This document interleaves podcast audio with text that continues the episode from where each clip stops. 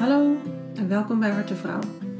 Mijn naam is Bianca Groenewegen en ik neem je in deze podcast mee op reis van hoofd naar hart. Want wie ben je eigenlijk diep van binnen? Als je al die verwachtingen van buiten loslaat. Ik deel mijn ervaringen over mijn eigen pad en ik praat met mensen die ik onderweg ben tegengekomen. Stuk voor stuk hele krachtige vrouwen en ik hoop dat ze jou net zo inspireren als mij, zodat jij ook die sprong kan wagen van angst naar liefde van hoofd naar hart. En weer thuis komt bij jezelf. Jouw mooie, ware ik. Ik ga met jou de echte verhalen delen. Het succes van deze vrouwen, maar ook de punten waarop ze falikant onderuit gingen. Want dat hebben we allemaal. En hoe meer we delen, hoe meer we helen. Ik laat je ook zien op welke manier je verbinding kan maken. Met die ander, maar zeker met jezelf. Want jij, mooi mens, mag precies zijn zoals je bent. Laat je inspireren en kies je eigen pad. Ik nodig je uit. Ga je mee?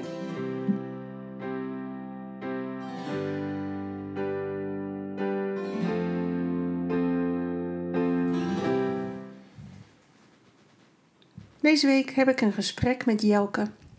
Jelke Glazer is eh, coach in het oosten van het land bij eh, Arnhem in de buurt. Um, ik heb haar drie jaar geleden leren kennen via Queer Kids. En afgelopen najaar kwam ik van haar een training tegen op udemy.com. U-D-E-M-Y. Als je zin hebt in inspiratie, is dat zeker een aanrader. Ze hebben allerlei uh, interessante, korte. Ja, het zijn geen challenges, maar um, kleine cursussen of inspiratiesessies waar je in ieder geval over een aantal thema's wat meer te weten kan komen. En sommige zijn gratis, andere betaal je een klein bedrag voor, rond een tientje volgens mij. Heel interessant. Nou, anyway, ik kwam daar Jelke tegen en uh, zij had een mooie training, korte training over hoogbegaafdheid. Dat is een thema wat mijn interesse heeft vanwege mijn oudste zoon. En ook omdat ik daar wel dingen in herken van mezelf. Al zou ik mezelf niet hoogbegaafd willen noemen, maar een aantal eigenschappen, kwaliteiten, kenmerken. Um, ja, ken ik van mezelf. Heb ik last van, hoe je het maar wil noemen. En toen ik met haar cursus bezig was, raakte ze me op een bepaalde momenten zo enorm daarin. Ehm, ik heb haar toen ook meteen een appje gestuurd van... joh, ik zit gewoon te janken hier bij jou cursus. Dus wat doe je met me? Ehm, maar goed, dat is natuurlijk interessant, want het bracht bij mij allerlei herkenningspunten omhoog. En heel mooi dat zij dat op die manier kan doen, een heel persoonlijke manier. Dus ik dacht, ik ga haar natuurlijk ook gewoon vragen voor deze podcast. Zij is ook een vrouw die haar hart volgt en die het probeert op haar beste manier te doen. En ehm, daar heel veel levens ook mee beroerd. En eh, dat vind ik heel mooi om te zien. En ik ben heel blij dat ze meteen ja zei. Dus vandaag een gesprek over hoogbegaafdheid en de plussen en minnen die daarbij kunnen horen. Waar je tegenaan kan lopen. Ook in je opvoeding met je kind. dat vraagt ook wat andere uh, vaardigheden dan bij je misschien een tussen haakjes normaal kind. Anyway, luister maar mee.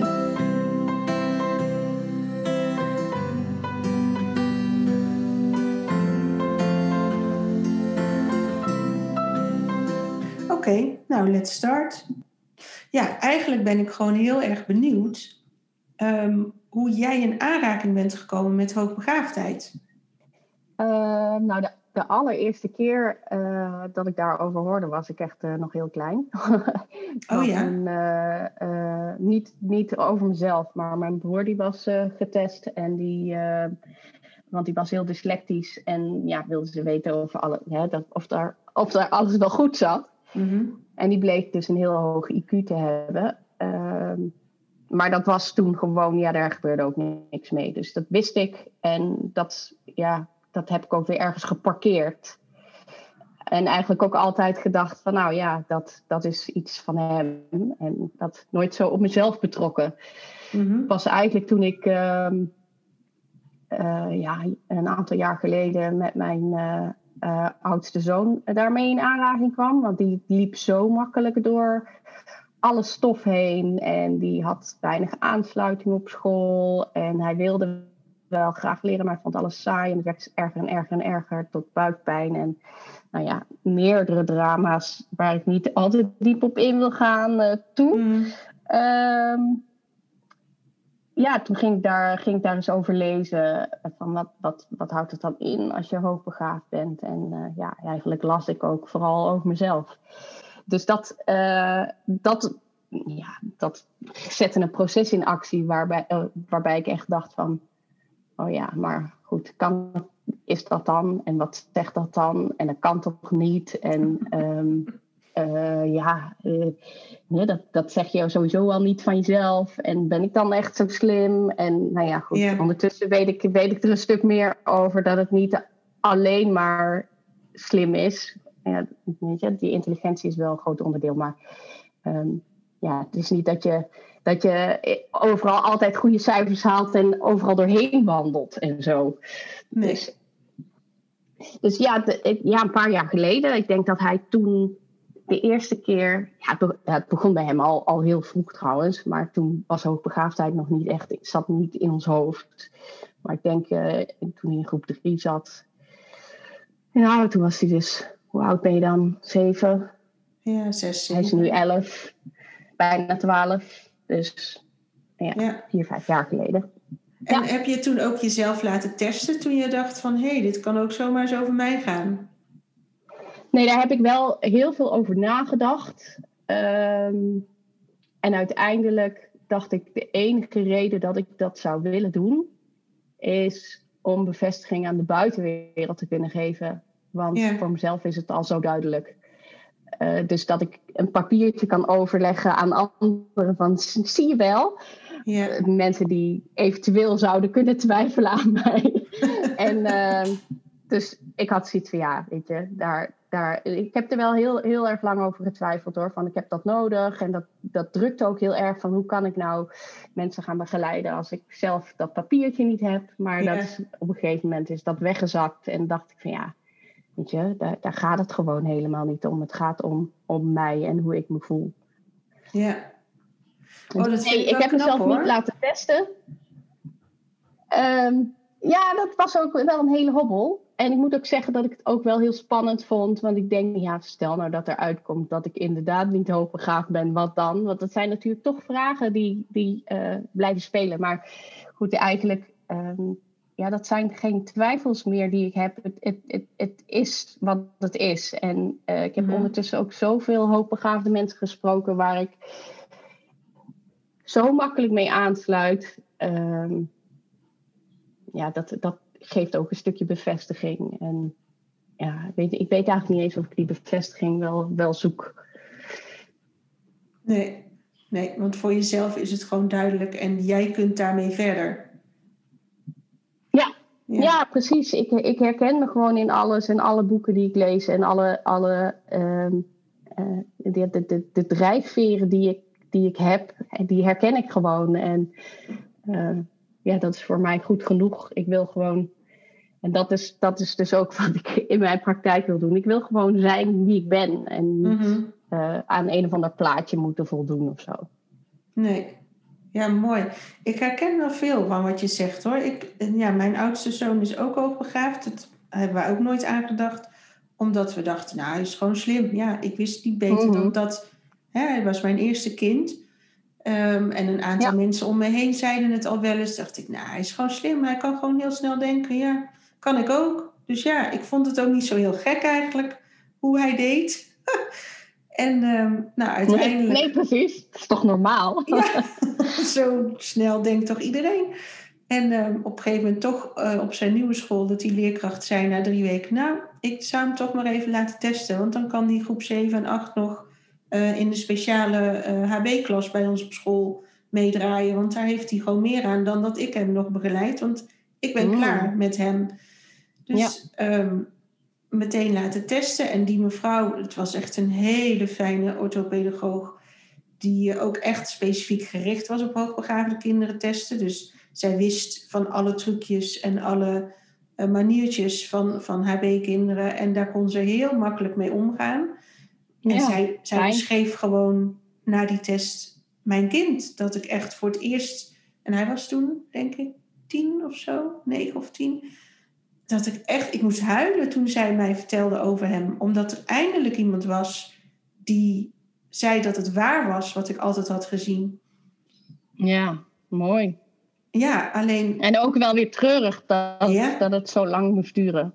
Ja, ook. En, en daarna komt dan het stuk, oké, mijn kind is dus hoogbegaafd. En wat je zegt, dan ga je lezen en, en luisteren naar dingen. En dan herken ik daar superveel in. Maar ik ben dus nog heel ver van het stukje uitspreken dat ik misschien dat ook wel zou kunnen zijn. Mhm. Ehm, hè, en toen kwam ik jouw training tegen op uh, Udemy over mm hoogbegaafdheid. En toen kwamen de tranen. Pure herkenning. Echt zoveel herkenning had ik daar. Maar nog ben ik daar niet, hè? Dat ik dat durf te zeggen tegen iemand.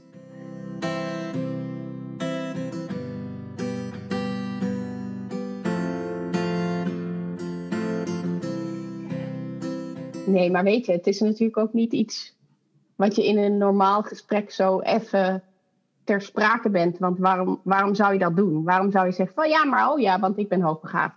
Daar, daar heeft niemand wat aan.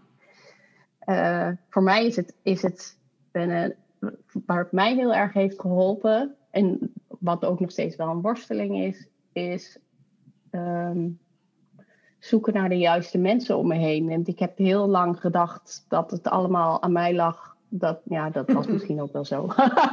dat, ik, dat ik slecht. Ehm, nou ja, dat ik andere dingen leuk vond dan, dan mijn vriendinnen. En ehm, dat ik eh, ook ja, daar dan snel op uitgekeken was. Dingen niet tien keer hetzelfde wilde doen. Ehm, en, en ja, ook het moeilijk vond om vriendschap te sluiten. Mhm. En uh, nou, dat is eigenlijk waar ik, uh, waar ik mij ook heel erg in geholpen heeft. Van dat, ik, dat ik nou eenmaal andere behoeftes heb dan bepaalde mensen om me heen die ik heb uitgekozen. En dat die ook uh, zeker op bepaalde vlakken heel erg aansluit bij mij, maar misschien niet op het, op het cognitieve stuk. Mm En uh, dat, dat geeft een heleboel rust. Waar, waar ik eerder dacht van hé, hey, ik moet. Um, ik moet dat ook leuk vinden. Of waarom, waarom yeah. uh, gaat het niet zo bij mij? En uh, dat, ik, dat ik regelmatig aan tafel zat bij mensen. En dat ik echt dacht van, nou ja, jullie praten maar een eind weg. Maar uh, als het weer interessant wordt, word ik wel weer wakker. Ja, ja, ja, ja, maar daar schaam ik me ook wel een beetje voor hoor. Want dan denk ik van, oh, waarom? waarom? Ik bedoel, uh, het is ook niet aardig van mij om te zeggen dat ik, dat ik hun gesprekken niet interessant vind. We willen wel aardig gevonden worden, hè? ja, we oh, willen heel graag aardig gevonden worden. ja. Ja, en ook wel misschien dat ja, dus, uh... bepaalde gedragingen die je dan herkent als je meer uh, leest en hoort over hoogbegaafdheid, dat die eigenlijk best wel ook afgekeurd worden door je omgeving, waardoor je gaat denken dat het niet normaal gedrag is. En ik ben bijvoorbeeld. Je ehm, dan op? Nou, totdat ik voor mezelf ben uh, begonnen, heb ik um, mijn banen waren maximaal twee jaar. En dan was ik echt helemaal klaar ermee. Mhm. dus ik heb heel veel functies en werkgevers gehad. Want het eerste jaar vond ik het heel leuk, want het was allemaal nieuw. En het tweede jaar kon ik het, dus dan deed ik het. En dan was ik klaar.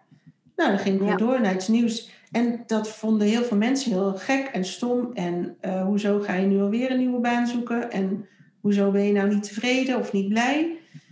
Maar ik vond het doodsaai als ik nog langer zou moeten blijven. Ja. Maar dat vinden heel veel mensen niet oké hoor. nee, nee, daar vinden mensen wat van. Dat klopt. Dat klopt. Ik, uh, ik herken dat wel. En ik heb dat ook gehad. Ik heb ook wel een baan gehad waar ik heel lang in ben blijven zitten, omdat ik uh, heel erg geprezen werd. Of, ja, maar je doet het zo goed en je kan. Uh, ja, en ik had een, een vaste baan, een vast contract, een goed salaris ja, moet je dan weer weggaan? Ja, ik voelde, het voelde ook een beetje als een, uh, als een vlucht of zo. Van, mm ja, misschien moet je maar eens proberen om het ergens wel naar je zin te hebben. En niet iedere keer opstappen als het je even niet bevalt. Ja, ga daar maar eens je best voor doen. Ja, dat is zo. Nou ja, ik heb best wel een strenge intern criticus, laat maar zeggen. Ja. Dus daar, eh, daar vond ik zelf ook van alles van. Ehm, en dat herken ik ook nu trouwens, nu ik voor mezelf ben begonnen hoor. Dat ik, dat ik denk van, nou ja, nu, heb, nu doe ik dit. Uh, ik ben nu deze maand drie jaar uh, voor mezelf. En uh, ik denk van, nou, ik wil, ik wil wel meer en dieper en, en ja. niet iedere keer dezelfde gesprekken. Ja, op een gegeven moment denk ik van, hé, hey, het moet weer anders. Ja, dat is heel vervelend hoor. En soms dan zou ik dat wel willen, dat ik gewoon tevreden was ja. ja. wat ik had. Maar aan de andere kant zou ik het ook niet willen opgeven. Dus. Nee, ik vind het zo fijn om steeds weer nieuwe dingen te leren. Ja, daar word ik echt wel blij van. Maar inderdaad, ik heb ook nu, ik, dit wordt mijn zesde jaar denk ik dat ik voor mezelf ben begonnen. En ook hier, ja, dat zeggen mensen ook. Jij bent ook met van alles bezig, hè? Uh, Ja, ja, klopt. En ehm, pure focus werkt voor mij helemaal niet. Ik ben binnen een project heel erg gefocust. Maar als ik alleen maar met één ding tegelijk bezig ben, nou, dan slaat de verveling me om de oren. Ja, dat, uh, dat is herkenbaar. En zeker ook als het dingen zijn die je überhaupt eigenlijk al niet zo leuk vindt. Dan, uh, dan wordt het heel, helemaal moeilijk. Ja, dat helemaal. Zeker, ja. Maar ja ik, ja, ik vind het zo gek dat ik het zo moeilijk vind voor mezelf om het. Uh, ja, misschien wel om zelfs dat voor mezelf aan te nemen. Want wat je zegt, het boeit me eigenlijk niet eens dat ik het in de wereld hoef te slingeren. Maar al puur tegen mezelf zeggen dat het wel eens zo zou kunnen zijn, vind ik heel spannend op een of andere manier. Komt er toch weer dat stemmetje van: uh, doe maar gewoon, dan doe je al gek genoeg of zo. Hè? Of stel je niet aan. Of, ja. ja, nou ja, dat, eh, dat, is, dat kom ik wel vaak tegen hoor. En bij mezelf ook, maar ook, ook bij uh, ja, meerdere mensen bij mij in de praktijk. Je, je hebt misschien je hele leven wel je aangepast aan mm hoe je dacht dat het hoorde te zijn. En dat, dat stemmetje, hoe je denkt dat het hoort te zijn, dat, dat is niet zomaar even uit. Nee dat, uh, dat, dat blijft zo tetteren. Want ja, als je, dit, als je dit gaat accepteren van jezelf, nou dan hoor je er helemaal niet meer bij. Misschien hè, weet je, dat zo, zo, zo werkte het in ieder geval bij mij. En ik vond het ook heel moeilijk om tegen sommige mensen te zeggen. En ik herinner me ook nog wel dat ik, ik, ik had dan op mijn website gezet en had ik uh, op een gegeven moment de teksten laten lezen door mijn moeder. En zei, ja, maar dat moet je er echt niet op zetten, want wat denken mensen dan wel niet? Ja. En dat, uh, dat was precies mijn angst ook. Ja, ja, ja. ja. Oh, maar ik had zoiets van, nee, maar wacht, hallo. Ik, ik wil juist dat mensen die herkenning hebben. En ik, ja. ik schaam me er niet voor. Je, je bent ook zo geboren. Ik bedoel, je kan er niks aan doen. Het is niet iets waarvan je, wat je zelf gecreëerd hebt. Of nee, zo. het is niet heel knap of zo. Het nee. is er gewoon. En je hebt het ermee te doen.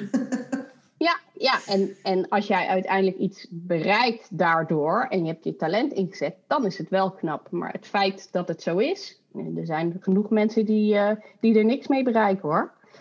Nee, precies. En ook voor een ander, als die zijn talent inzet en die bereikt er iets mee, is dat net zo knap.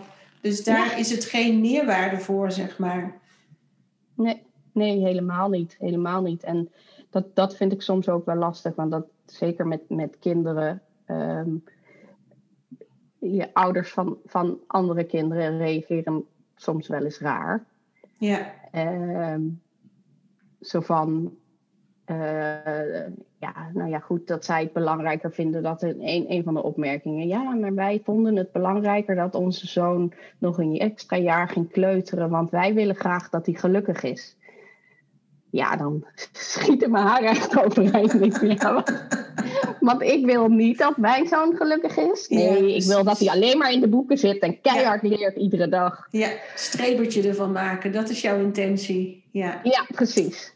Nee, dus dat, en, en ik probeer dat wel langs me heen te laten glijden. Maar ik heb deze opmerking nou al zo vaak genoemd. Hij Ja. zit er nog steeds diep in hoor. Ja, nou ja, maar je bent ook moeder toch? Dus dat raakt je dan gewoon. Ja, dat snap ik wel. Ja, ik vind ook, dan zeggen ze, ja, maar jouw kind is, eh, die is hoogbegaafd of die is heel slim. Dus ja, ja, alsof die geen probleem heeft op school, joh.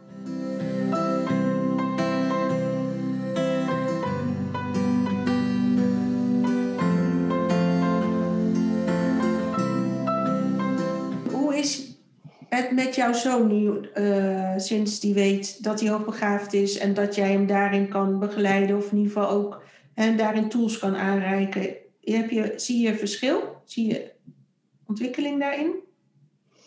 Oh, wat een moeilijke vraag. Ehm, hij, voor hem, hij weet natuurlijk niet beter. En wij kennen hem, hij was eh, ons eerste kind. Dus eh, Ja. ja, weet je, hij was zoals hij was. Het feit dat hij, toen hij eh, anderhalf was, gewoon goed kon praten, wisten wij Ja. veel dat dat niet normaal was. Ja, echt hè? Dat hij, dat- ja, dat hij al kon lezen voordat hij naar groep 3 ging. Dat was ook, ja.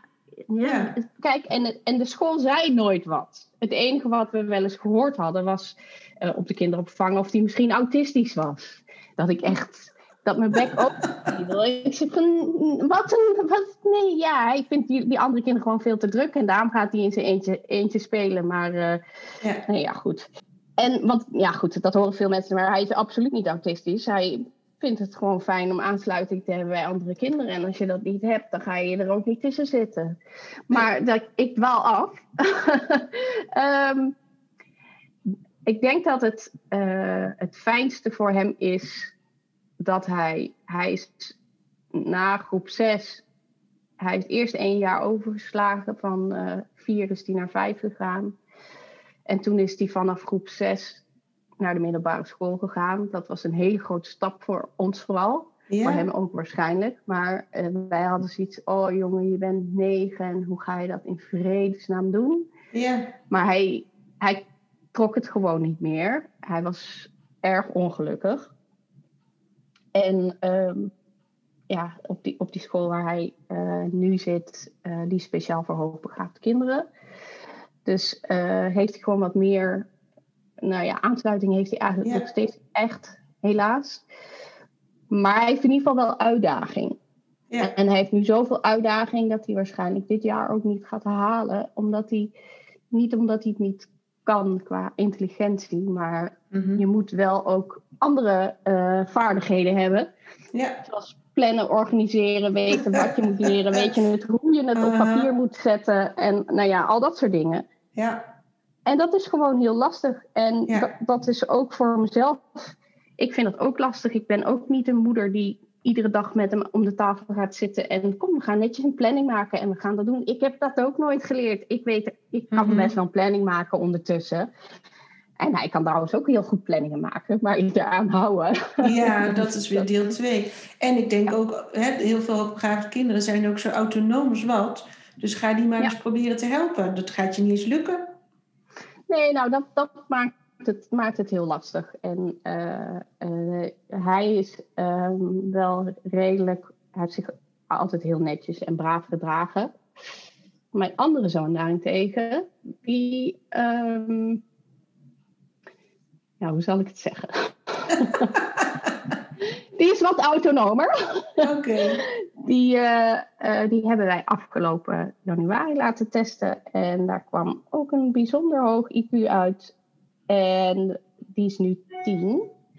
En ehm, eigenlijk, eh, ja, hij is zo anders eh, dan eh, mijn andere zoon. Hij had ook gewoon wel altijd vriendjes, iedereen om zich heen. Heel veel plezier maakte hij altijd. Het, eigenlijk pas het laatste jaar dat hij gewoon niet meer naar school wilde. Ja, Waardoor we dachten van, nou ja, laten we in ieder geval zo'n test doen. Dan hebben we dat in ieder geval achter de hand. ja, Voor onszelf ook. Maar hij, eh, ehm, hij is, die autonomie bij hem zit er altijd in. Hij verzint overal zijn eigen regels over. Dus Ja. daar wordt nog wat als hij naar de middelbare school gaat. Maar goed. Kijk, ik herken dit ook wel heel erg sterk weer. Wij hadden. ehm, mijn oudste die is naar gewoon regulier middelbaar onderwijs gegaan. Nadat hij twee jaar wel speciaal uh, hoogbegaafdheidsonderwijs had gehad. Daar was hij mhm. helemaal tot bloei gekomen. Wat voor ons heel mooi was om te zien. En tegelijkertijd zagen we wel ook dat hij, ja, ik noemde het altijd een beetje autistische trekjes liet zien, die we daarvoor niet zagen. Maar we zagen ook dat hij eigenlijk veel meer zichzelf was en gewoon zich vrij voelde om in die klas te zijn wie die was. En dat ik dacht, mhm. oh, jij hebt dus al zes jaar op school je zo lopen aanpassen. En, en wel die hele sociale uh, jongen te zijn. Terwijl nu je helemaal jezelf mag zijn, je veel meer de rust zoekt, omdat je die gewoon veel prettiger vindt. En hij had wel vrienden waar hij bij aanhaakte, maar hij is geen allemansvriend. Maar dat is ook helemaal oké. En nu moest hij dus naar de middelbare school. Nou, dat was zo'n overgang, want daar moet je gewoon weer in het gereel. En daar moet je weer in de massa opgaan. En dan ook nog met dertien verschillende leraren die je moet onderzoeken hoe dat die erin staan. Dus dat, ja, ik vond dat vorig jaar een enorme worsteling. En daar kwam dan nog de lockdown bij, waardoor hij thuis kwam te oh. zitten. Ja, wat je al zei, plannen, dat gaat gewoon bij heel veel uh, brugklassers nog niet. Bij jongens nog minder. En ik denk bij uh, uh, hele snelle denkers nog wat minder snel. Want wat is het nut? als het nut niet, niet bekend is, waarom zou je het in hemelsnaam doen? Maar ook de, zo de vakken, hè? want Ehm, bij een proefwerk wordt er dan iets gevraagd van ehm, waarom uh, heeft die en die zo en zo gehandeld, bijvoorbeeld bij geschiedenis of zo. En dan verwacht die docent verwacht een verhaal daarover. Maar wat mijn zoon doet, is zegt, ja, omdat hij zo was. Ja. En feitelijk klopt het antwoord natuurlijk wel, maar niet volgens de normeringen van school. Nee, precies. En, en het lukt hem niet om dat in te schatten van wat wil die docent van mij horen. Want hij zegt, ja, maar ik ken het. Ik weet het. Ik ken de stof. Ja, en toch moet je nu nog omgaan vormen van hoe wil die docent dat antwoord lezen. Ja, dat is heel moeilijk. En dat is ook heel moeilijk om iemand in te helpen. Ja, dat is, dat is bij ons ook een worsteling geweest en nog steeds. Wij hebben eigenlijk gingen de eerste twee jaar eh, van het VWO hem heel, heel goed af met zijn beperkte planmogelijkheden. Uh, want nou ja, dan ging het, ging het toch wel. Het was niet dat, het, dat hij allemaal achter zijn negen zat, maar hij had redelijk voldoende. Dus dat was oké. Maar nu, uh, nu niet meer. Nee.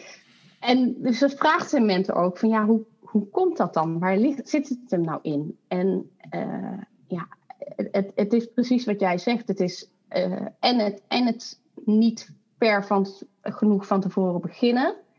Uh, en denken van, nou, ik heb het gelezen, dus ik weet het. Want, ja. en dat, dat, uh, zo was het ook altijd, tot nu toe. Zo was het ook altijd. Want ja. hij kan best wel, als hij ergens wat hoort rinkelen, denken van, oh ja, wacht, dat is het. Maar om het dan ook daadwerkelijk op proefwerk zo neer te schrijven, dat de docent het goed vindt. En hij, met, met geschiedenis en al dat soort dingen gaat het, gaat hem best redelijk af. Maar hij is niet zo goed in de exacte vakken. Um, want hij, uh, hij, zijn hersenen gaan te snel, sneller dan zijn handen, laat maar zeggen.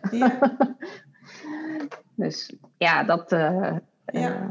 dat, maakt het, dat maakt het heel lastig. En ik kan me voorstellen, hij, zou hij heeft nu dan dit het derde jaar op, op op deze school zou het laatste jaar van het hoogbegaafde onderwijs zijn. En daarna moet hij doorstromen naar het regulier. Mm Nou ja, ik ben op zich is het wel goed dat hij dit jaar. Nou, het was nog niet eens helemaal duidelijk voor zijn mentor of hij het niet ging halen. Want als hij toch nog liet zien dat hij kon, dan uh, mocht hij toch nog over. Maar ik ben heel benieuwd.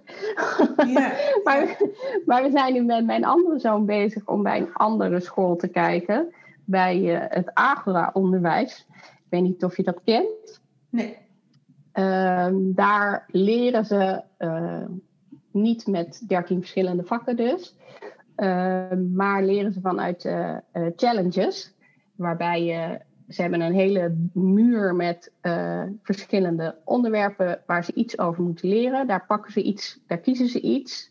En ze moeten dan aan het eind van het jaar al die onderwerpen gehad hebben. Daar kiezen ze iets bijvoorbeeld over hè, uh, meetkunde of zo. En dan mogen ze mhm. zelf verzinnen hoe ze dat willen gaan leren. Dus ze mogen zelf een onderwerp maken. Uh, wil je bijvoorbeeld uh, dat gaan leren door zelf een miniatuurhuis te bouwen waarin alle hoeken kloppen? Dan is dat een goede manier om dat te leren. ja, ehm, precies. Vind ik, heel, vind ik heel erg passen bij onze jongste zoon.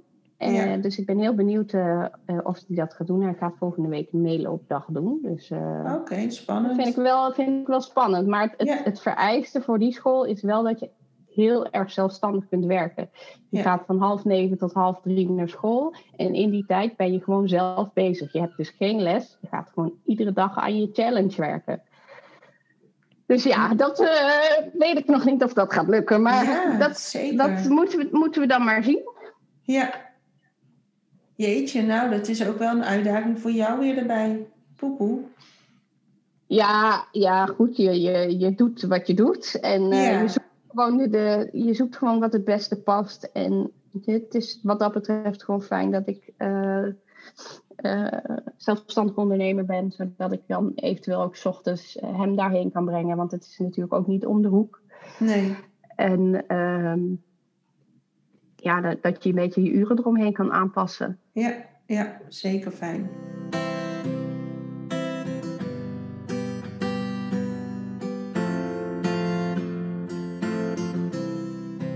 Even naar jouw ja, training noem ik het maar even. Wat, hoe zou je het willen noemen wat jij op eh, Udemy hebt gezet?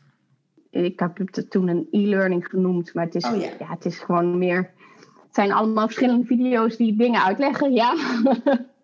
Ja, maar je doet het wel echt heel mooi, want je raakt wel echt de kern daarvan. En, en in ieder geval voor mij was het echt super herkenbaar wat je zei. Oké, dankjewel. En, en hoe heb je die samengesteld? Waren dat dingen waar jij zelf ook tegenaan bent gelopen? Of, ehm, Ja, ik vond het, heel erg vanuit jou gaan namelijk. Dat vond ik zo mooi eraan. Geen feiten. Uh, ja. ja, ook wel feiten natuurlijk, maar niet alsof je een boek zeg maar voorleest, maar ja, vanuit jouw ervaring dat deelt. Mm Ja, ik, uh, uh, toen ik eenmaal ging lezen over uh, hoogbegaafdheid, heb ik natuurlijk verschillende modellen gezien en verschillende verhalen gehoord. Ik heb interviews gehouden met verschillende hoogbegaafde mensen. Dat is dan twee of drie jaar geleden. En ehm, gewoon om te kijken van hoe ervaren jullie dit en hoe ervaren jullie dat. En uh, um, daarin kwamen er ook verschillende, uh, ja, de verschillende kenmerken op verschillende manieren naar voren. En uh, ja, deze kenmerken, en dat, dat staat natuurlijk ook in de literatuur, die, die herkennen de, ja, de meeste hoogbegaafden. Het enige stukje wat, wat soms wat ik tegenkom is het stukje hooggevoeligheid. Dat mhm. eh, mannen dat uh, niet altijd herkennen. Ehm, maar daar vaak dan een andere naam aan geven. en dat, dat herken ik zelf ook. Uh, want mijn moeder zei vroeger ook dat ja, maar je bent zo gevoelig. En ik had het ja, pff, ik ben helemaal niet gevoelig. Ja, als, als ik, maar het, het, uh, wat zij als gevoelig zag, dat zag ik meer als logisch nadenken. Omdat er in mijn hoofd allemaal verbanden werden gelegd. Ja, als er dan iemand opbelde en ik wist wie het was, dan wijde ik dit niet, dat niet aan mijn spirituele hooggevoeligheid. Nee. En zij wel. Ja. ik dacht gewoon van ja, ik weet wat jij zegt, ik weet hoe je reageert en het is ongeveer zo laat bijvoorbeeld. Dus het is die en die persoon. Zo, uh, zo moeilijk is dat niet. Ja. ja. en en ja, zo ben ik eigenlijk altijd met uh, het stukje uh, gevoeligheid zelf ook omgegaan. En dat, dat herken ik bij andere mensen ook wel, dat ze het niet per se zien als uh, gevoeligheid. En aan de andere kant ehm, heb ik het ook wel heel lang zo genegeerd, waardoor ik uiteindelijk in een burn-out terechtgekomen ben en alleen maar leefde volgens de, de maatstaven waarvoor ik dacht dat ik moest leven. Ja. Dus uh, nu ik wat meer durf toe te geven aan dat stukje hooggevoeligheid, heb ik wat minder last van vermoeidheid. Dus dat is ook heel fijn. Ja, mooi. En het zit ook dicht bij elkaar. Hè? Als je kijkt naar dat uh, ascentrum uh, of spectrum, dan zit dat daar allemaal heel dichtbij. Hooggevoeligheid, hoogbegaafdheid, alle uh, aspecten van het autisme, dat zit allemaal in diezelfde waaier, wordt dat genoemd. Dus het zijn buren van elkaar die heel vaak één of meerdere buren met zich meebrengen, zeg maar. Ja, alleen het, het grote verschil is, en ik, is de, de, de oorzaak waarbij um, het bij hoogbegaafdheid zie je dingen wel, maar weet je dan niet hoe je ze moet uiten. Dus weet je soms ook niet hoe je dan aansluiting moet mhm. maken bij mensen, omdat je uh, omdat het vanuit je, je ziet het wel, maar voor jou is het zo normaal dat het uh, dat je niet dat je er niks mee kan. En in het, als je in het autistisch spectrum zit, dan zie je het niet. Hè? Dus nee, precies. Hoe, hoe, dus de, het gevolg is dan hetzelfde. Het, wat, je, wat de buitenwereld ziet, laat maar zeggen. Alleen wat er van binnen gebeurt, is wel heel anders. Dus het, is, het is gewoon heel sneu dat dat heel veel um, hoogbegaafde mensen het stempeltje inderdaad in, de, in het autistisch spectrum krijgen. Ja, of zeker. ADHD. Of, en, en misschien is het ook wel een beetje hetzelfde. Ik heb, in mij, mij hebben ze ook, uh, heeft een psycholoog een keer gezegd dat ik ADD had. En ik herken daar ook heel veel in. Dat ik echt denk van ja, inderdaad, ik ben snel afgeleid en ik heb die hyperfocus. En, uh, maar aan de andere kant. Uh, ja, ondertussen weet ik wel dat ik geen ADD heb. Want het is, het is gewoon puur de interesse die, die er dan ontbreekt als ik geen. Dan, dan ben ik afgeleid. Maar als, er, als er wel interesse is, dan, dan kan, ik, kan ik me heel goed focussen. En dat werkt natuurlijk niet als je echt ADD hebt, want dan ben je altijd afgeleid. Maar tot, tot op zekere hoogte misschien. Ja. Maar ik geloof dat zeker, ja. Dat het ook heel erg scheelt in hoe jij in je ontwikkeling benaderd wordt door mensen. Als mensen al van jongs af aan vinden dat jij je autistisch doet, ehm, dan ga je daarin geloven en dan ga je het ook die kant op, op zoeken. Terwijl ehm, ik ben in ieder geval met mijn zoon heel erg het hooggevoelige deel ingedoken, omdat ik dat bij hem herkende en zag. En uh, daardoor heb ik hem altijd gewoon als een hooggevoelig kind benaderd. En kom ik pas nu erachter van, oh, je hebt toch ook echt wel trekken uh, van het autisme-deel. Alleen, hij heeft zoveel andere zaken erbij en hij is juist sociaal heel erg invoelend.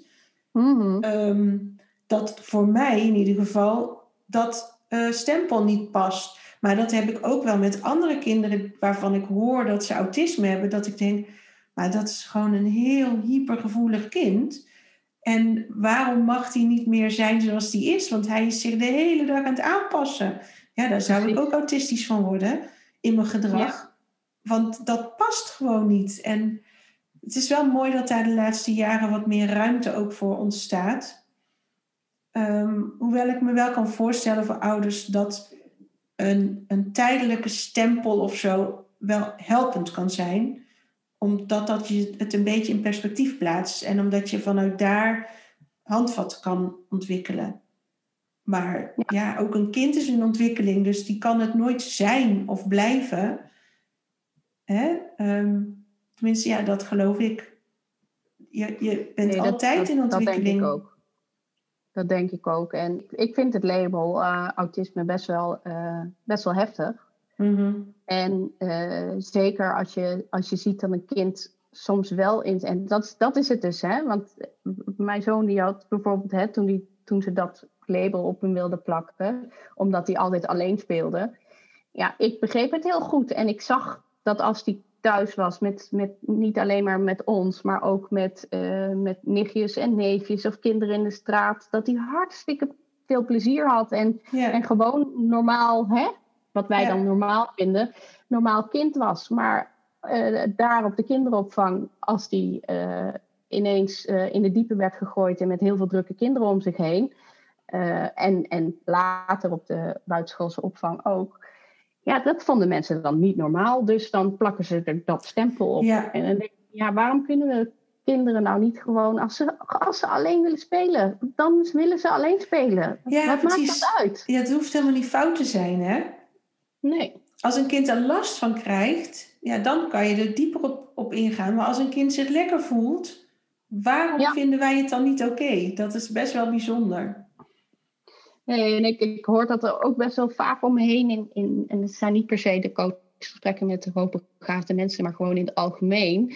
De, de ene ouder die vindt gewoon, kind moet lekker zichzelf zijn. En dat vinden trouwens de meeste ouders hoor.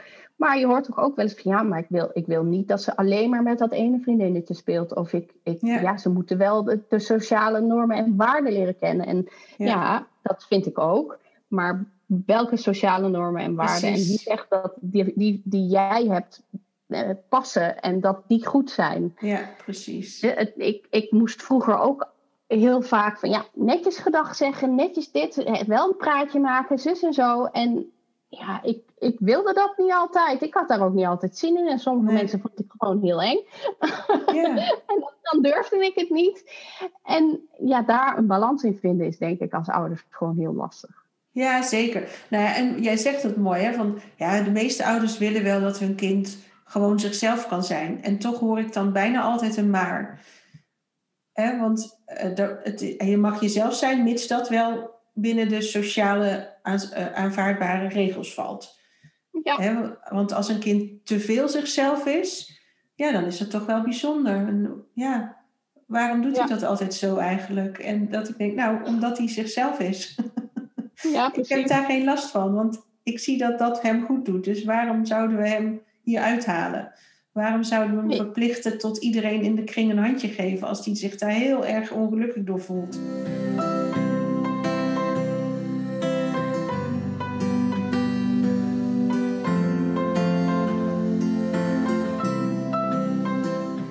Het enige is dat hij later, als hij, uh, ja, kan die, kan die ook door zijn gedrag uh, gepest worden, omdat hij zich niet gedraagt volgens de maatschappelijke norm. En dat, dat, dat gun je je kind ook niet.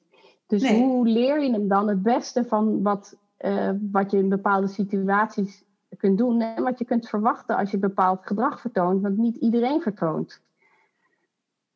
Ja, dat klopt. Maar ja, ik denk ook dat dat het pad van het kind is. En dat hij dat dus op dat moment gaat ontwikkelen. Niet op het moment dat ik vind dat hij daar maar eens mee aan de gang moet gaan. Nee, nee, één. Uh, maar goed, nee, ja, ik denk ook dat uh, mijn heerlijk autonome zoon uh, genoeg uitdaging op zijn pad gaat krijgen als hij straks aan het werk moet. Want ik denk niet dat er heel veel bazen zijn die hem zo ontzettend autonoom laten zijn. Maar um, bij die autonomie komt ook een hele bulk creativiteit en, en uh, hardwerkendheid, omdat hij gelooft in zijn uh, uh, project of in zijn ideaal. Dus ja, Hè, ben je dan een betere werknemer als je ja en amen knikt en heel gezellig op de borrels doet? Of Ehm, mag je hier gewoon toch ook jezelf blijven zijn. Hè? Ook daarin, ja, ik ben benieuwd hoe de maatschappij mee gaat veranderen. Want er zijn inmiddels toch wel heel veel van dit soort kinderen op school.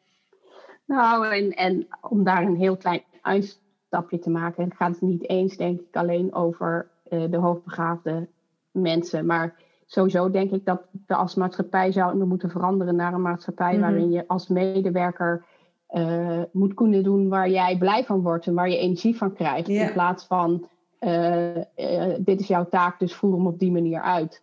En natuurlijk past dat niet in, in alle rollen, en dat snap ik ook wel. Maar als jij een, een vooruitstrevend bedrijf hebt waar je mensen helemaal op hun, op hun plek en in hun kracht kunt zetten, dan denk ik dat je veel meer uit je organisatie kan halen. Ja, zeker.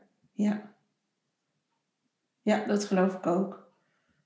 Dat het niet meer een, een, een takenpakket van twintig taken is bij één functie, maar dat je inderdaad mensen gaat inzetten op hun kunde en hun passie. Uh, en dat kan door de hele organisatie heen schieten. Dat hoeft niet op één afdeling te blijven. Nee, nee, zeker niet. Zeker niet. Ik bedoel, als jij een medewerker hebt die, die dingen gaat doen waar die, waar die energie van krijgt, waar die plezier in heeft, dan, dan gaat hij sowieso presteren. Ja. Zeker. maar goed, dat is even een, uh, een, een zijsprongetje van het, van het hoogbegaafd zijn. Omdat ik eigenlijk, eigenlijk gaat het mij ook niet per se om, om het hoogbegaafd zijn. Het gaat me gewoon om de mens. En ik heb, voor mijn praktijk heb ik dan ben ik vooral bezig met hoogbegaafden en, en mensen die gewoon heel veel denken en in hun hoofd zitten, waar, waarvoor je niet altijd hoogbegaafd hoeft te zijn, denk ik. Mhm. het belangrijkste vind ik gewoon dat, dat je mensen ziet voor wie ze, wie ze zijn en dat ze zichzelf mogen zijn. Ja. En eh, dat, dat stukje probeer ik de mensen altijd te leren. Dat ze, of te leren, dat is mhm. laten inzien eigenlijk van wie ben jij als je al je gedachten loslaat, en al je emoties loslaat. En wie blijft er dan over? Wie ben jij in je kern? En daar, daar gaat het denk ik uiteindelijk om.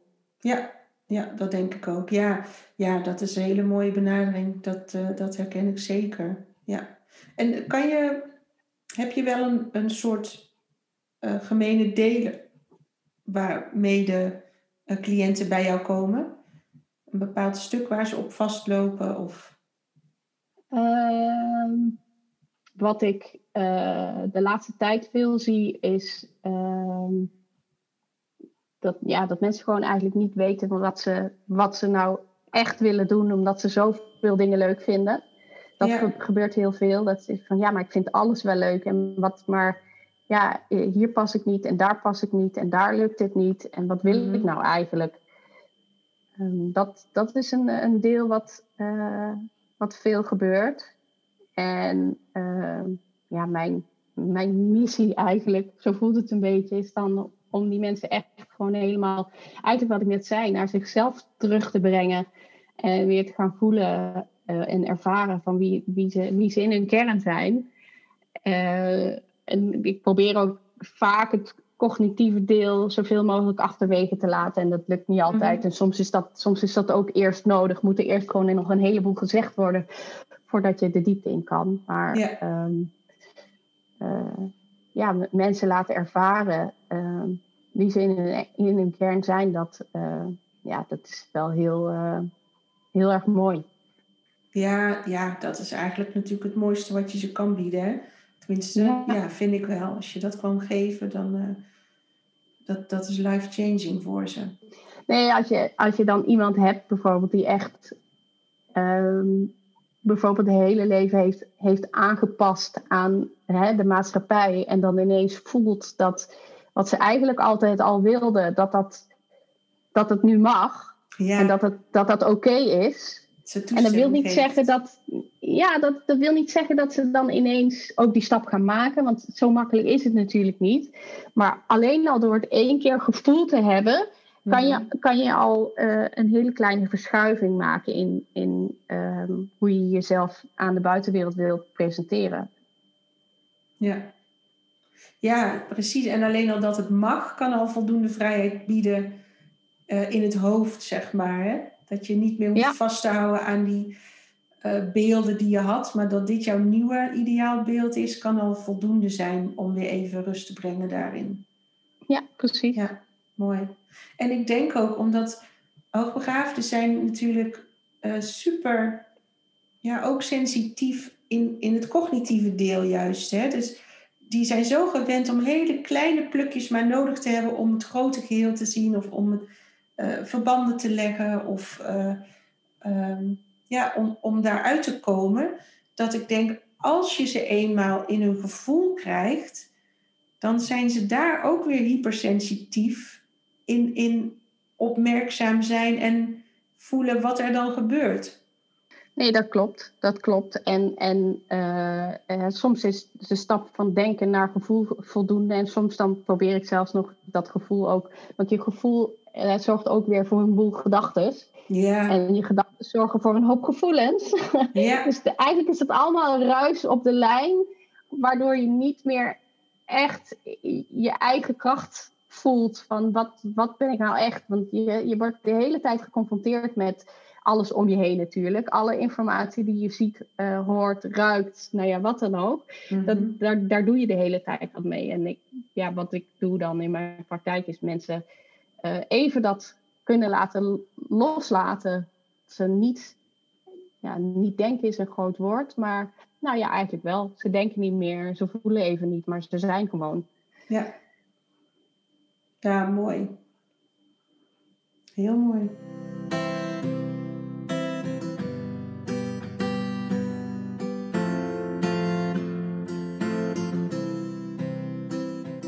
Nee, ik denk inderdaad dat de grootste, grootste misvatting op school nog steeds.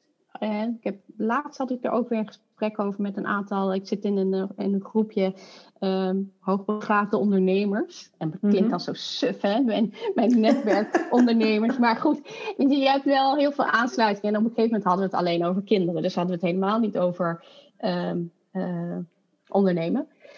En hoe vaak je nog gewoon tegenkomt. Nee, je, als, je, als je wil dat je zo naar de weet ik veel klas gaat, dan moet hij toch eerst laten zien dat hij dit uh, onder de knie heeft. Of dan moet je toch eerst laten zien, moet hij toch eerst wat aan zijn werkhouding doen. Ja. Of, nou ja, uh, allemaal uh, regels vanuit verwachting dat als jij zo slim bent, ja. dan moet je dat en dat en dat dus kunnen. Ja, dat het lineair ontwikkeling is. Ja dat is juist waar die hoogbegaafde kinderen zo tegenaan lopen. Dat ze die werkhouding niet hebben, omdat ze het zo ontzettend saai vinden. Als ze vijf keer dezelfde rekensom moeten herhalen, de hele week lang, ja, dan zijn ze afgehaakt. Weet je? En dan kan je wel zeggen, ik moet, uh, uh, je moet wat aan die werkhouding doen, want anders mag je niet meer leren. Ja, goed, dat gaat niet gebeuren. Totdat je ze echt een moeilijke som geeft. En dan zie je ze ineens uh, stralen. En ik van, oh, wacht, maar wacht, hier moet ik over nadenken. Dat ga ik doen. Ja, en dan is het ook iets wat zij willen oplossen. Precies. dat is ook weer anders. En um, ik zie in ieder geval nu bij de talen bij mijn oudste, die heeft echt, die snapt gewoon niet waarom je drie keer dezelfde rijtjes woorden zou leren. Want, nee. Hoezo? Ik heb het net gelezen. Ja, maar nu ken je ze nog niet. Nee, maar ja. Hij zegt, ja, uh, ik ben al, al tien jaar ga ik naar Frankrijk op vakantie. Gaat het tien jaar goed? Ja, dat is ook waar. ja, dat maakt het ingewikkeld van aan de ene kant, je wil dat je kind kan manoeuvreren in de, in de maatschappij. Want, mhm. en daar zijn nou eenmaal bepaalde regels en bepaalde ideeën en uh, waar je dan eh, die je dan ergens moet kunnen laten zien. En aan de andere kant wil je ook gewoon dat je kind helemaal je, zichzelf is. En dat gaat gewoon niet altijd samen. En dat, dat, maakt het, denk ik, ook voor ouders gewoon dat je steeds in een spagaat zit. Mm -hmm. hoe, hoe laat ik dit los en hoe, hoe komt het dan toch allemaal op zijn pootjes terecht als hij het op zijn eigen manier doet? Ja, ja precies. En dat ze, uh, dat ze weten dat bij hoe laat ik hem volledig zichzelf zijn, dat daarbij hoort dat het dus niet altijd in een hokje past. Nee. Nee, en dat het ook niet altijd goed gaat. Ik bedoel, dat is, dat is natuurlijk ook nog steeds de grootste misvatting. Oh, maar jouw zoon is hoogbegaafd, dus die kan dat wel. Die doet ja. dat toch wel even. Ja. En, oh, weet jij dat soms niet? Maar jij bent toch hoogbegaafd? Ja. Ik bedoel, ja, dat, uh, dat, dat is gewoon heel naar dat, je dat, dat dat nog steeds zo is. En, maar dat zal ook wel blijven, want er zijn natuurlijk wel veel dingen die je wel weet. Ik bedoel, uh, dat, dat, is gewoon zo. Ja. Maar je weet niet alles en je kan zeker ook niet alles. Nee, nee, dat is zo. En uh, mijn oudste zit op gymnasium, dus ik zei tegen hem: joh, je hoeft nu nog maar één jaar en dan kan je lekker Latijn en Grieks laten vallen. Want hij is gewoon echt heel slecht in talen. Maar hij mm kijkt me aan. Hij zegt: hoezo? Ik zei: nou, omdat je talen niet zo heel sterk zijn. Ja, maar ik vind Latijn en Grieks echt superleuk. Ik ken al die verhalen. Ik ken die hele geschiedenis. Oh, ja. Dacht ik, ja, dat is waar. En dat dan die hele stomme woordjes erbij horen, dat vindt hij dan dus ineens niet erg, omdat het hem superveel boeit hoe het vroeger was met de goden en, en de Romeinen en al dat soort uh, verhalen. En dat vind ik zo grappig, want voor mij was het logisch dat hij zo snel mogelijk van die talen weg moet. Maar bij hem mhm. helemaal niet logisch. nee. nee, ja, mooi is dat. Ja. Ja, dat vind ik wel mooi. Dat, dat, dat hij daar dan toch gewoon ook zijn eigen pad in blijft volgen. Uh, ondanks wat mensen dan tegen hem zeggen. En uh, ik ben wel blij dat hij nu goede begeleiding op school heeft hoor. Daarvan, uh, hij heeft één keer per week een gesprek met een, een docent daar op school die specialisatie heeft in hoogbegaafdheid. Dus hij is ook bezig om een groep samen te stellen door de leerjaren heen met hoogbegaafde kinderen. Dus dat gaat volgend schooljaar als het goed is starten. Ik denk, ja, dat is mooi, want dat hoor je ook overal, hè, dat die peers zo belangrijk zijn. Met gelijkgestemde omgaan. Ja, ja. Ja, maar bedoel, herken je dat zelf niet dan? Ja, zeker. Maar ik kan dat wel op verschillende niveaus hebben. Want ik heb dat ook wel met hooggevoeligheid. Dat ik daar mensen om me heen moet hebben waarmee ik de diepte in kan, zeg maar. Op gevoelsniveau. Ehm, maar ook inderdaad de diepte in kan op verstandelijk niveau. En, en ja, de chit-chat en over het strijken en wassen praten, ja, daar, daar heb ik helemaal niks aan. Daar kan ik ook niks mee. Ik weet nooit zo goed hoe ik me moet gedragen in zo'n gesprek. Nee, ik hou dan meestal maar net, netjes mijn mond. Ja, ik ook. Ga ik thee zetten of zo. ja, nee, ja, nee, inderdaad. Maar voor mij is het stukje uh, hooggevoeligheid. En uh, als mensen alleen maar dat gevoelige stuk hebben en daar wel de diepte in kunnen gaan, maar toch niet de verbanden leggen en het, het, het, het associëren of zo, of verder kunnen denken dan dat, dan vind ik het toch wel heel moeilijk hoor. Dan kan ik daar toch niet zo bij aansluiten. Want wat mijn ervaring dan is, is dat mensen heel erg stellig zijn, maar dit is dan hoe het is. En dit is wat ik heb meegemaakt. En dan niet openstaan voor. Mhm. Maar als je het dan eens van een andere kant bekijkt. En, ja, dan houdt het voor mij ook al heel snel op. Maar misschien ben ik daarin uh, uh, af en toe een beetje rigide. Dat ik denk van joh, ik wil wel dat je ook open staat voor, voor andere ja. ideeën of meningen of inzichten. Oh ja, nee, maar dat herken ik heel erg. Ja. En zeker op het gevoelige vlak. Want ehm, ja, dat is ook waarom iemand mij wel of niet inspireert. Omdat ik denk, iemand die mij gaat vertellen dat dat de weg is, ja, dat klopt dus dan niet. Want er zijn een miljoen wegen. nee. Dus en dan luister ik ook niet meer, dan komt het niet aan, ik voel hem niet meer en dan, dan ben ik weg. Want dat is het niet. Hè? Zoals ook uh, mensen die hier komen van, ja, kun jij me helpen? Want ik zit hier en hier mee. Nou ja, ik kan in ieder geval naar je luisteren. Ik kan je uh, perspectieven geven, maar jij gaat besluiten welke richting je opgaat. En, en dat vind ik dan zo typisch. Dan zeg ik ook, ja, ik heb geen antwoord. Ik heb wel vragen. Dus ik ga je heel veel vragen stellen die, die ik wil, die je mag beantwoorden. En daardoor, door het beantwoorden van vragen, komen de inzichten. En, en ga je verbanden zien. En ga je zien wat een logische volgende stap is. Maar het is niet zo van als A dan B. Nee. En als mensen geen antwoord hebben, als ze dat, dat gebeurt mij wel eens. Dat ze continu verzanden. Ja, ik weet het niet. Ik weet het niet. Ik weet het niet. Hoe ga je daar dan mee om? Ehm, dan ga ik ze uitdagen, want ze weten het heel goed, maar ze willen er niet naartoe. Ja, maar sommige mensen zijn natuurlijk geblokkeerd. Hè? ja, zeker. Maar dan heb je het daarover. Ja. En bewustwording van een blokkade is alweer stap 1. Ja, ja, ja, zeker, zeker. Dus ja, dan dan moet misschien het tempo omlaag. En dan zou je wel, soms helpt het dan wel om cognitieve informatie te geven over bepaalde zaken, want dat kan deuren openen, zeg maar. Maar, maar zij moeten de stap gaan maken, de diepte in. Die kan ik niet voor ze maken, ik kan ze alleen maar uitnodigen. Nee, dat ben ik helemaal met je eens. Dat ben ik met je eens. Dat, uh, soms dan moet je inderdaad dingen uit, uh, uitleggen als het niet, uh, als het er gewoon zit. Je merkt als, als coach gewoon dat je met sommige dingen natuurlijk dagelijks te maken hebt en die mensen niet. Die, die komen voor het eerst hun eigen stuk tegen, wat, wat wij misschien al uh, jaren eerder of met andere mensen ook zijn tegengekomen. En dat, dat is voor hun dan nog helemaal nieuw. Ja, en soms is het ook alleen al heel goed om te weten dat ze daar niet alleen in zijn. want vaak duurt het al best wel lang voor iemand hulp durft te vragen. Um, en als je dan bevestigt dat wat zij voelen of wat zij denken, dat het helemaal niet raar is.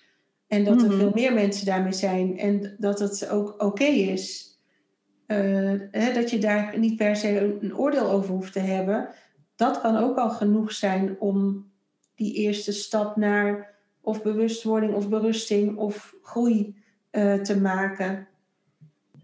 ik denk dat dat ook voor heel veel mensen van nu, hè, dat hebben we het wel eens ook over. Hè, vroeger had je zo'n sociale, niet per se beter hoor, maar je had wel heel veel momenten waarop je kon spiegelen aan andere mensen. En nu iedereen individueel werkt of voor zichzelf werkt, of in ieder geval niet meer elke dag om tien uur bij iemand anders op de koffie kan of gaat, mhm. eh, heb je toch het idee dat je het veel meer zelf moet doen.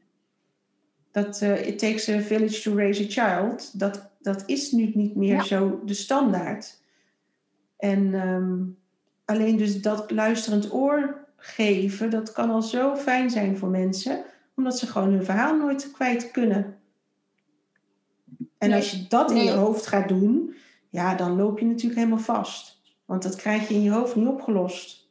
Nee, dat krijg je in je hoofd niet opgelost. En dat, dat is wel weer een mooi bruggetje naar het stukje hoogbegaafdheid, waarin, waarin je hè, de meeste mensen wel weten hoe dingen moeten. Ja. Maar uh, ja, hoe dan? Welke stap moet ik daar dan in nemen? Of het is niet gewoon uh, doen of stoppen. Daar gaat het niet om. Het zit dieper.